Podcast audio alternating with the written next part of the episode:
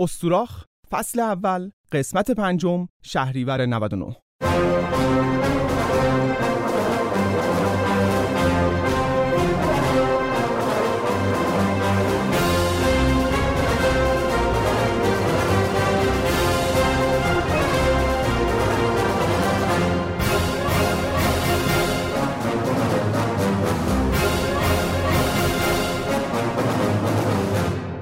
سلام احوال انسانای فانی توی خونه چطوره؟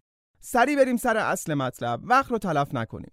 قسمت قبل تا جایی گفتم که زئوس و دوستان تایتان رو شکست دادن و از انسانا زهر چشم درست و حسابی گرفتن. بعدش کوه المپ رو مصادره کردن و تو قلهش برای خودشون کاخ ساختن.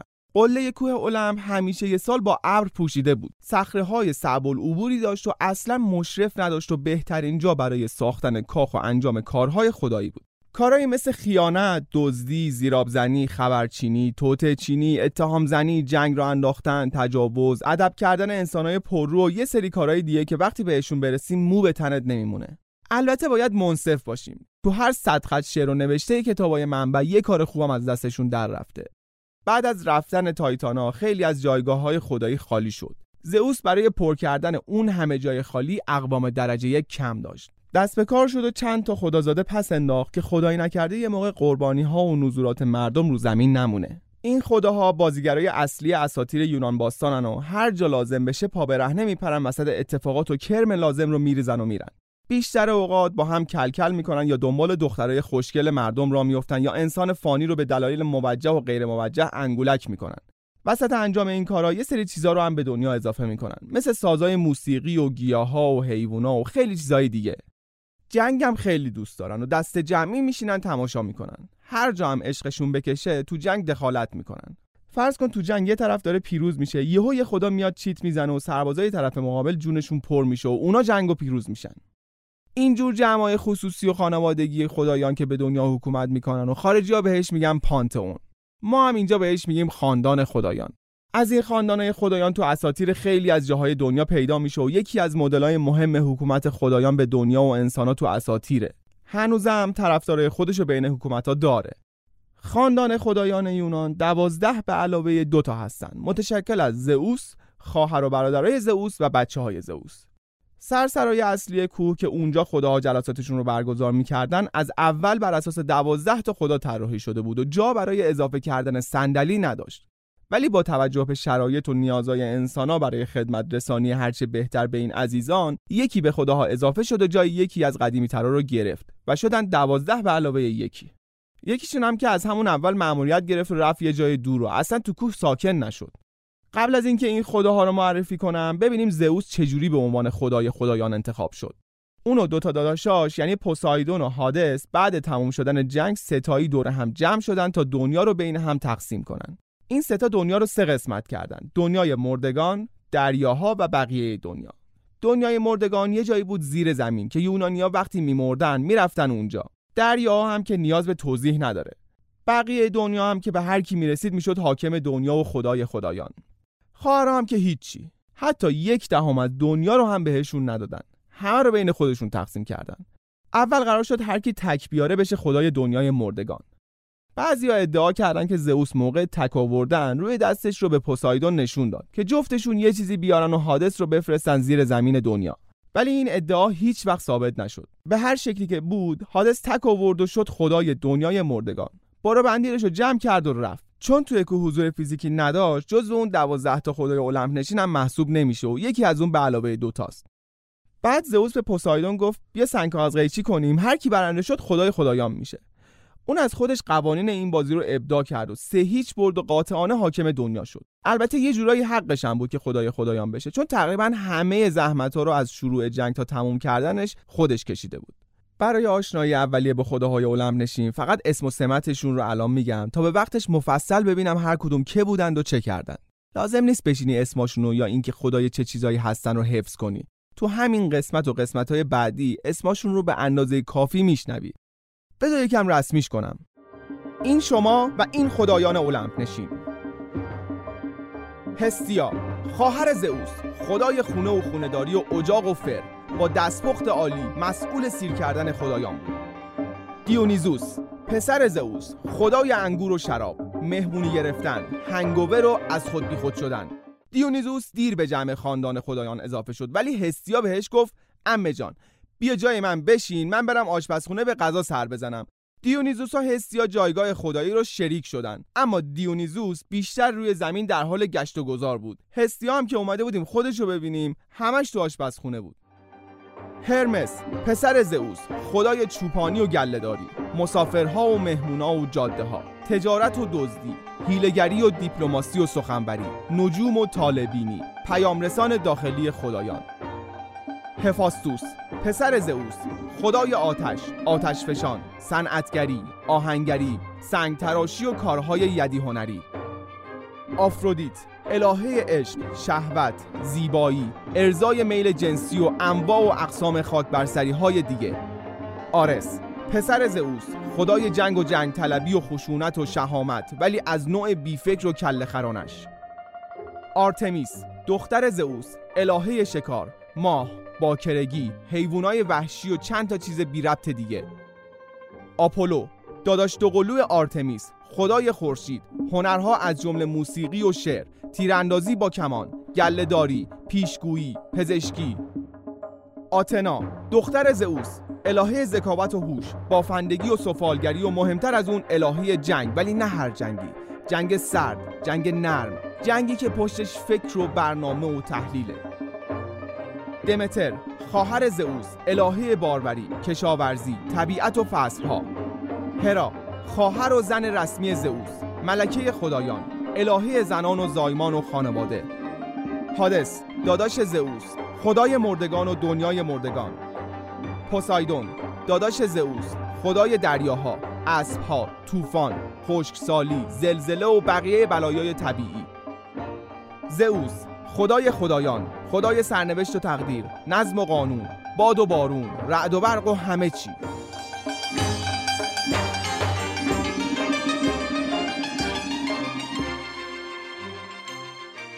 به جز این 14 تا خدا و اله و تایتان و خداهای اولیه که تو قسمت های قبل گفتم خدا و اله های زیاد دیگه هم هستن که خیلی هاشون سیاهی لشکر اساتیرن. مهماشون رو هر جا لازم شد معرفی می‌کنم. اگرم لازم نشد جداگونه تو اینستاگرام براشون پست می‌ذارم. بعد از تقسیم دنیا و تودی و معارفه های معمول زئوس نشیمن رو گذاشت روی نشیمنگاه تخت پادشاهی تاج رو گذاشت فرق سرش رو رسما شد خدای خدایان. یک دو سه امتحان می‌کنیم. سه. خب خیر مقدم عرض می‌کنم خدمت همه شما خداها و الهه عزیز و محترم که قدم رنجه کردید و به کوه علم تشریف فرما شدید. باعث افتخاره که با جشن شروع حکومت علم نشینا در خدمت شما هستم. خداها و الهه هایی که با اراده مثال زدنیشون فعل خواستن رو صرف کردن و طرحی نو در دفتر روزگار عذرخواهی می‌کنم در انداختن به افتخار خودتون.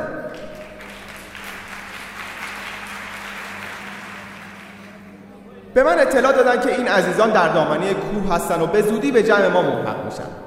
قصد ساختن توی قله کوه اونم یه همچین کوهی این دردسرا رو هم داره.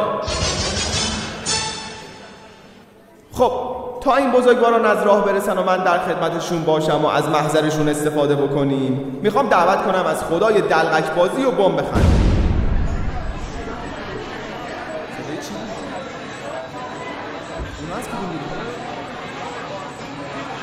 خب عزیزان روی یه مشکل کوچیکی سر جای پارک پایین کوه به وجود اومده. خواهش می‌کنم از خودتون پذیرایی بفرمایید تا بریم مشکل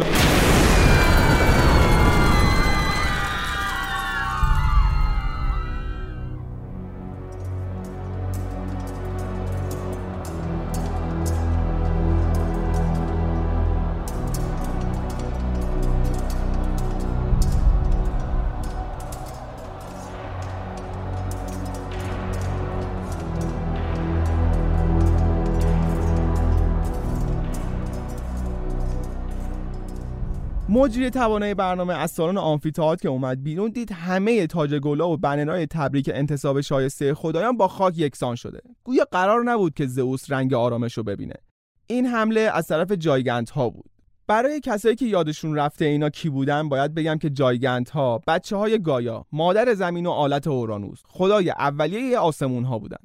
خدا اورانوس نه آلتش. وقتی که کرونوس آلت رو برید و پرت کرد سمت دریا از آلت خون ریخ روی زمین و چند سری بچه اونجا به دنیا اومدن که یه سریشون این جایگنت ها بودن.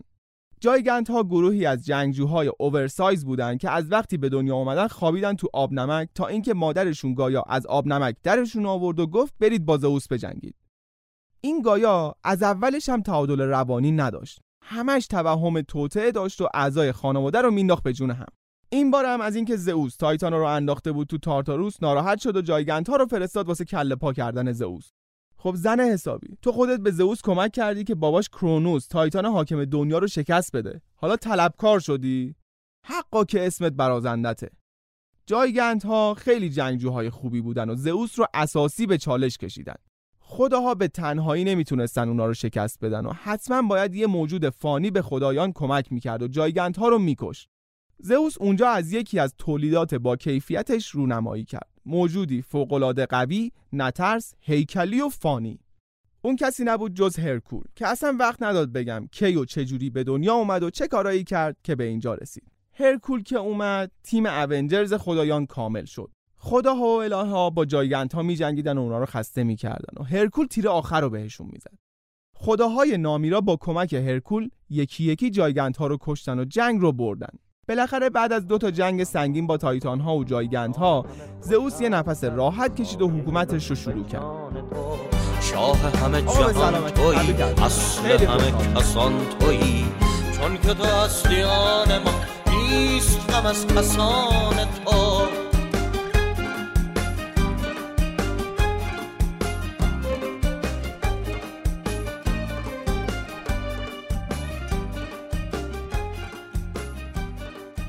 زئوس به عنوان خدای خدایان و قدرتمندترین شخصیت در تمام یونان به خودش اجازه می‌داد که هر الهه و زنی رو که دلش می‌خواد بگیره و باهاش نزدیکی کنه.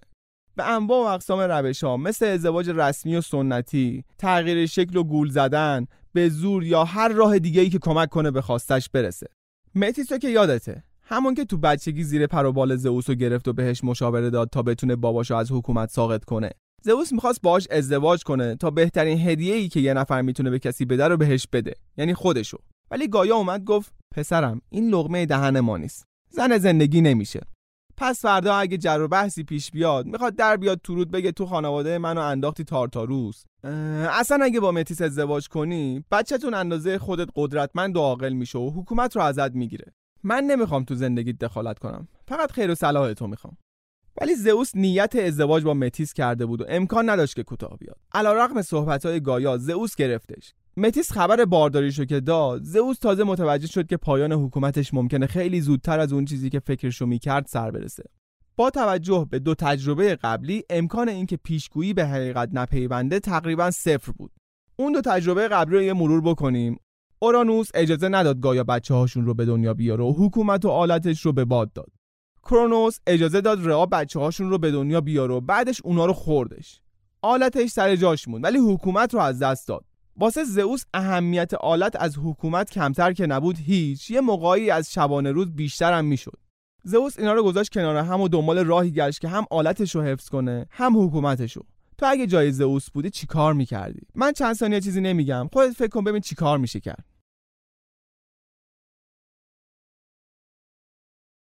زئوس گرفت متیس و خورد. عمرن اگه این راه به ذهنت رسیده باشه.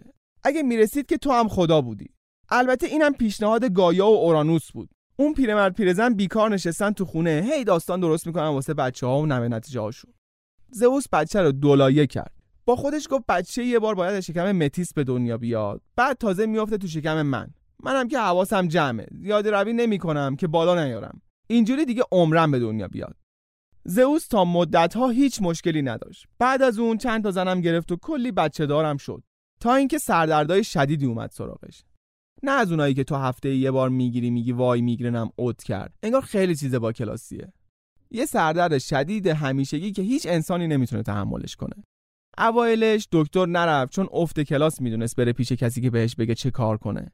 هرچی بخور استخود دوست گرفت. دارچین مالید به پیشونیش روغن نعنا فلفلی شیاف کرد اثری نداشت. هجامت هم کرد ولی سردردش یه ذره هم بهتر نشد. بالاخره رضایت داد که بره پیش دکتر الفیوس متخصص طب المپی.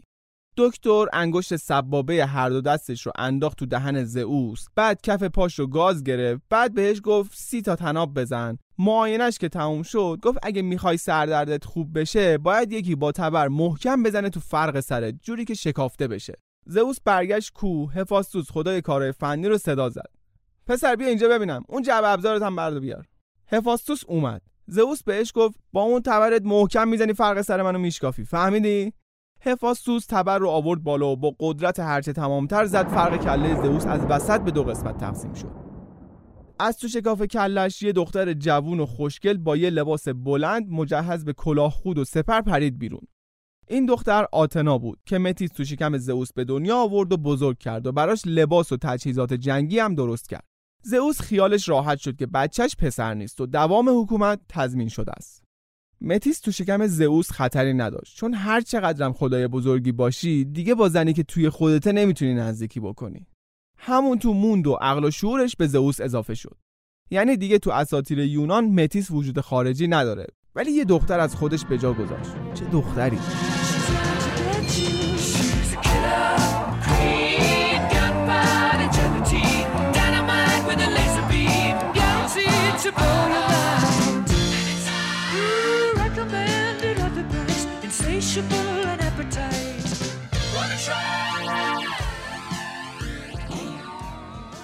آتنا الهه ذکاوت و هوش بافندگی و سفالگری و تدبیر جنگی بود.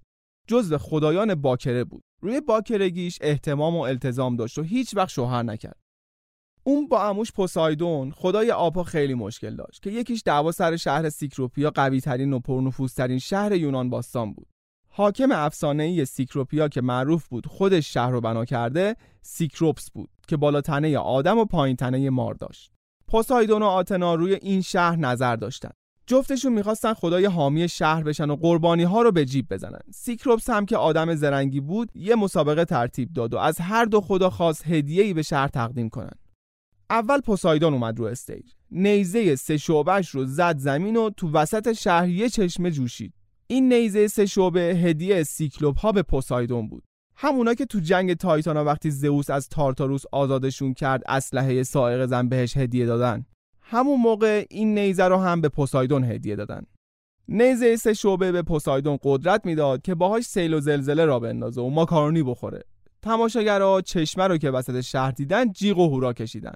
البته تماشاگرها کارشون همینو اگه پوسایدون به جای درست کردن چشمه صدای هلیکوپتر با دهنش در می آوردم همینقدر جیغ و هورا میکشیدن سیکروپس به عنوان داور مسابقه گفت هدیه جدیدی بود. قبلا نمونهش رو نداشتیم. آب چشمه خوب میجوشه و مشخصه که زیادی روش کار کردی. اما این آب شوره در حالی که آب چشمه باید شیرین باشه. ما به اندازه کافی آب شور دور شهر داریم. متاسفانه علیرغم میل باطنیم به چراغ قرمز میدم. نوبت آتنا رسید. اون اومد رو استیج یه بذر کاشت. از اون بذر درخت زیتون برای اولین بار تو جهان رشد کرد. آتنا توضیح داد. این درخت زیتونه. از همه چیزش می‌تونید استفاده کنید. زیتونش رو بخورید. از برگاش برای خودتون تاج درست بکنید. از زیرش رو به خورشید عکسای هنری بگیرید و توهم عکاس بودن بردارید. روغنش رو بگیرید بمالید به همه جاتون شفاف شید. اصلا قطعش کنید میز و صندلی بسازید. فقط بذارید من خدای شهر بشم. سیکروپس از اینکه آتنا حرکتی مقایر با فرهنگشون نزد و معدب وایساد و فقط توضیح داد خیلی خوشحال شد.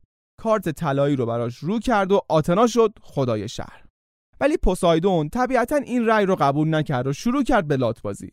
آتنا و پوسایدون داشتن دست به یقه می‌شدن که زئوس از راه رسید و گفت خجالت بکشید جلو این همه انسان فانی. برگردید کو من تکلیفتون رو روشن کنم.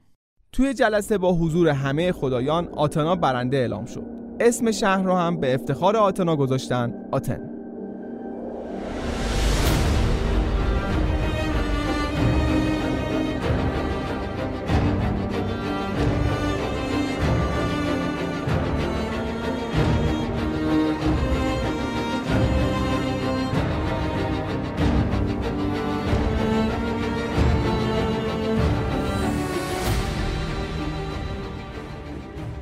آتنا و پوسایدون یه بار دیگه هم باید با هم به مشکل میخوردن. ولی خدایان اگه گوشت همو بخورن استخونای همو دور نمیریزن.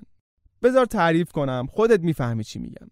آتنا از دختر شایسته های دنیا بود و تو خوشگلی رو دست نداشت. تا اینکه یه دختری به اسم مدوسا با موهای بلند خیلی خوشگل به عنوان خدمتکار اومد تو معبدش. مدوسا تو خانواده سنتی به همراه دوتا خواهر از پدر و مادری قول زاده شد. اون دوتای دیگه زشت و عادی بودن ولی مدوسا غیر عادی بود. نه دندونای نیشش بلند و تیز بود نه زبونش مثل نیش مار بود نه چشماش از حدقه زده بود بیرون. بال و دم اژدها و این چیزا رو هم که اصلا حرفشو نزن. پدر و مادرش از ترس حرف بقیه قولا و واسه حفظ آبرو مدوسا رو شبونه بردن گذاشتن جلو معبد آتنا. از وقتی که مدوسا به عنوان خدمتکار اومد تو معبد تعداد زائرا 63 درصد بیشتر شد. هر کی می اومد تو معبد محو زیبایی مدوسا و مخصوصا موهاش می‌شد و عبادت از یادش می‌رفت. یه روز مدوسا دو ساعت مرخصی گرفت که بره لب ساحل چرخی بزنه. پوسایدون خدای دریاها بدون فوت وقت در محل حاضر شد و شروع کرد لاس زدن با مدوسا. مدوسا جواب سربالا داد چون اولین شرط خدمتکار بودن تو معبد آتنا باکره بودنه. پوسایدون چند بار دیگه هم تلاش کرد ولی جواب نشنید. مجبور شد پلن بی رو اجرا کنه. یه روز که آتنا نبود فرصت رو مناسب دید. رفت تو معبد مدوسا رو خف کرد و همونجا وسط صحن زیر مجسمه آتنا کار خودشو کرد. آتنا از راه رسید و دید که پوسایدون یه گوشه معبد مثل همیشه لخ وایساده و مدوسا با لباسهای پاره پوره افتاده وسط معبد و ناله می‌کنه. بهترین فرصت گیرش اومده بود که کاری کنه که عبادتهای مردم دوباره خالصانه بشه. با صدای بلند و قاطع گفت من با مسببان این گناه بزرگ اون هم در معبدم با جدیت برخورد می‌کنم. بعد رو کرد به مدوسا و گفت اگه زشتر بودی کار به اینجاها نمی‌کشید. مجازاتی که برات در نظر گرفتم اینه که بری پیش خواهرای زشتت ولی نه با این شکل و قیافه و این موها. تو هم باید زشت بشی.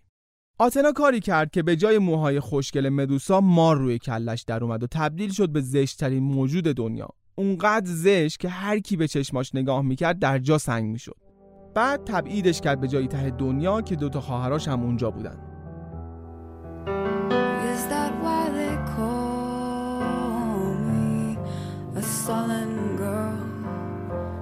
sullen girl. They don't know I used to sail the deep and tranquil sea.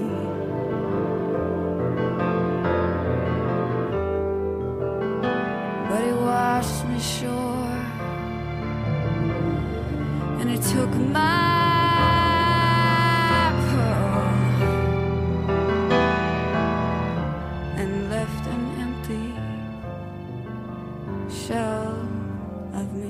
یکی دیگه از دخترای بخت برگشته ای که آتنا به حسابشون رسید آراخنه بود این دختر تو بافندگی سرآمد بود و پارچه ها و لباسایی میبافت که نظیرش پیدا نمی‌شد.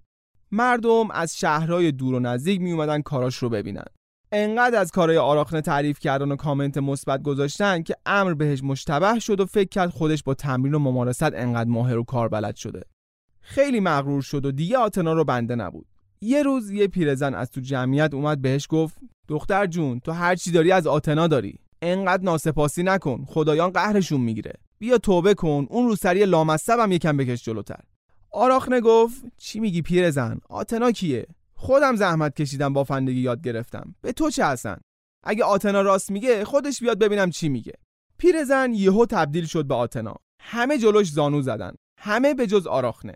آتنا گفت که همه اینا رو خودت یاد گرفتی آره؟ اوکی یه مسابقه می‌ذاریم هر کی یه پرده میوافه ببینیم مال کی بهتره. آتنا صحنه هایی از دعوای خودش و پوسایدون سر شهر آتن رو بافت به علاوه چند تا صحنه از پیروزی های خدایان تو جنگ ها آراخره هم صحنه هایی از تجاوزای زئوس و بقیه خدایان رو بافت که اگه بگم اسپویل میشه. مردم یه جوری این دختر بیچاره رو شیر کردن که جلوی آتنا تجاوزای باباش رو به تصویر کشید. تازه بدتر از اون. کار آراخنه از کار آتنا بهتر و قشنگتر شده بود. انتظار داری آتنا تو این وضعیت چیکار کنه؟ وایس تماشا کنه؟ نمیشه که. آتنا دوروبرش رو نگاه کرد یه جعبه برداشت چهار تا زد تو سر آراخنه بعد دم و دستگاه بافندگیش رو شکست. آراخنه دیگه متوجه شد که مورد غضب خدایان قرار گرفته. همونجا خودش رو دار زد. ولی آتنا دلش سوخت و نذاش آراخنه بمیره. یه کاری کرد که موهاش ریخت دماغ و گوشاش افتاد سر و بدنش کوچیک شد. چهار تا پای اضافه در آورد و تبدیل شد به اولین انکبوت. مهارت بافندگیش هم باهاش موند. لطف کردی آتنا جان. راضی به این همه زحمت نبودیم. آتنا لابلای برخورد با دخترایی که پاشون رو از گیلیمشون درازتر کردن یا بقیه پاشون رو گذاشتن تو گیلیم اونا تو هنر و صنعت هم مهارت داشت و بیشتر اوقات تو کارگاه با هفاستوس خدای صنعتگری مشغول کار بود. ابداعات و اختراعات زیادی به نام آتنا ثبت شده. مثلا دوک نخریسی ابزار لازم واسه کشاورزی افسار و پوزبند اسب شیپور و فلوت عرابه و خیلی چیزای دیگه. همه اینایی که در مورد آتنا گفتم بخش کوچیکی از کاراییه که آتنا کرده. اصلا وارد داستانهای جنگی و اکشنش نشدم چون یه قسمت جدا می‌خواد. همینطور کمکاش به قهرمانای یونانی برای انجام دادن ماموریتاشون الهه به این مهمی رو نمیشه توی یه قسمت حبسش کرد. همینجا ازش قول می‌گیرم که تو قسمت های بعدی هم دوباره مهمون استوراخ بشه. این قسمت همینجا تموم میشه. نکته اخلاقی قسمت پنجم استوراخ این بود که اگه خیلی خوشگل نباشی خیلی پررو و مغرورم نباشی آتنا کاری باهات نداره. ولی بقیه خداها انتظارات خاص خودشون رو ازت دارن. فعلا رو همین دو مورد کار کن. تا خداهای دیگه خدا نگهدار.